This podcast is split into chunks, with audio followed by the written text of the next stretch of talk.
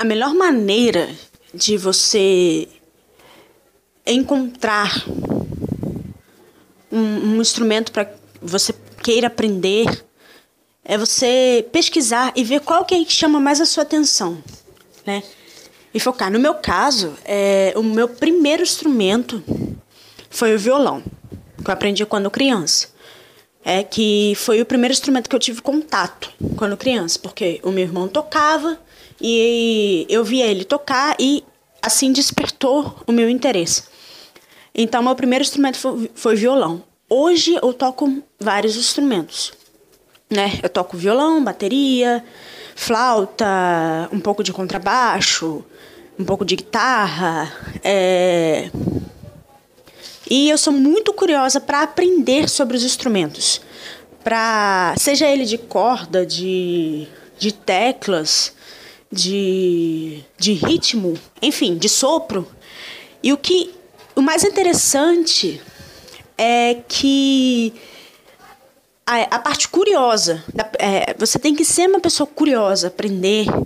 E a teoria, você estudar teoria, que vai te ajudar muito em, to, em tudo que você quiser aprender, no instrumento musical ou canto também, que vale.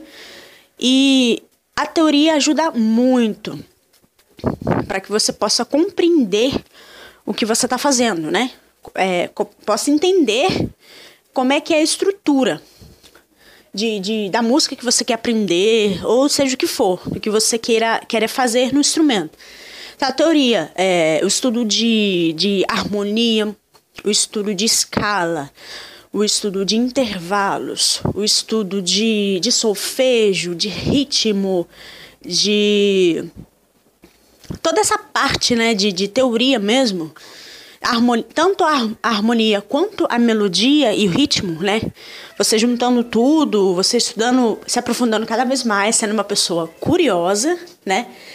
E eu acho que é muito, muito legal essa parte de você estudar teoria musical, porque vai abrir sua mente. A primeira vez que eu estudei teoria musical foi na escola Vila Lobos, né? E o, o, a primeira vez que eu tive contato com a teoria musical foi uma coisa assim, tipo que o mundo se abriu na minha frente, sabe? Eu comecei a entender, principalmente quando dei campo harmônico. Como eu, eu, tocava um instrumento harmônico, que é o violão, né? Ele é harmônico e melódico.